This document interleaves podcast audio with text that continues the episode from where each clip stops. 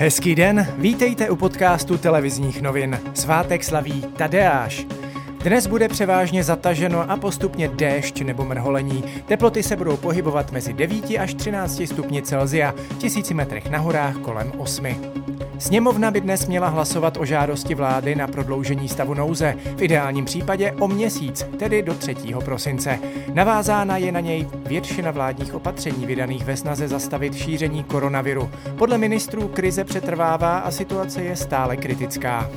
Podle ministra školství Roberta Plagy by se od pondělí měly uzavřít i speciální školy, které doposud mají výjimku. Návrh dnes projedná vláda. Důležité slovo bude mít i nový ministr zdravotnictví Jan Blatný. Jsme jednou z mála zemí, která uzavřela i školy a je potřeba opět na základě dat, která máme, zjistit, jestli to tak má zůstat nebo jestli se to má změnit.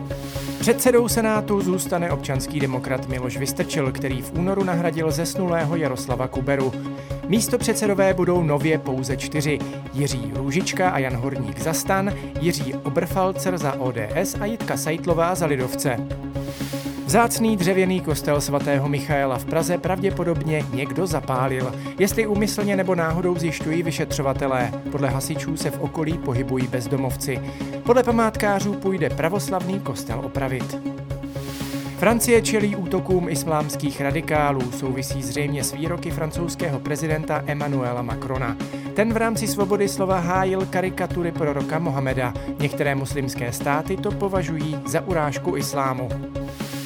Polský prezident Duda má na potraty jiný názor než tamní konzervativní vláda. Ženy by podle něj měly mít možnost podstoupit potrat v případě, že plot má vážnou vrozenou vadu. Svým výrokem reagoval na masivní protesty proti zákazu interrupcí u našich severních sousedů.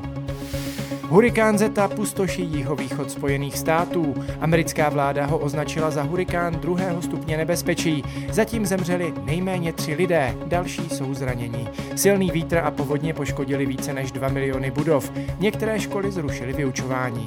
A ještě něco ze sportu. Mám tady výsledky zápasů Evropské ligy. Fotbalová Slávia v Edenu porazila Leverkusen 1-0, Liberec prohrál v Bělehradě 1-5 a Sparta Praha podlehla AC Milán 0-3. A to je z dnešního podcastu televizních novin vše. Mějte fajn den.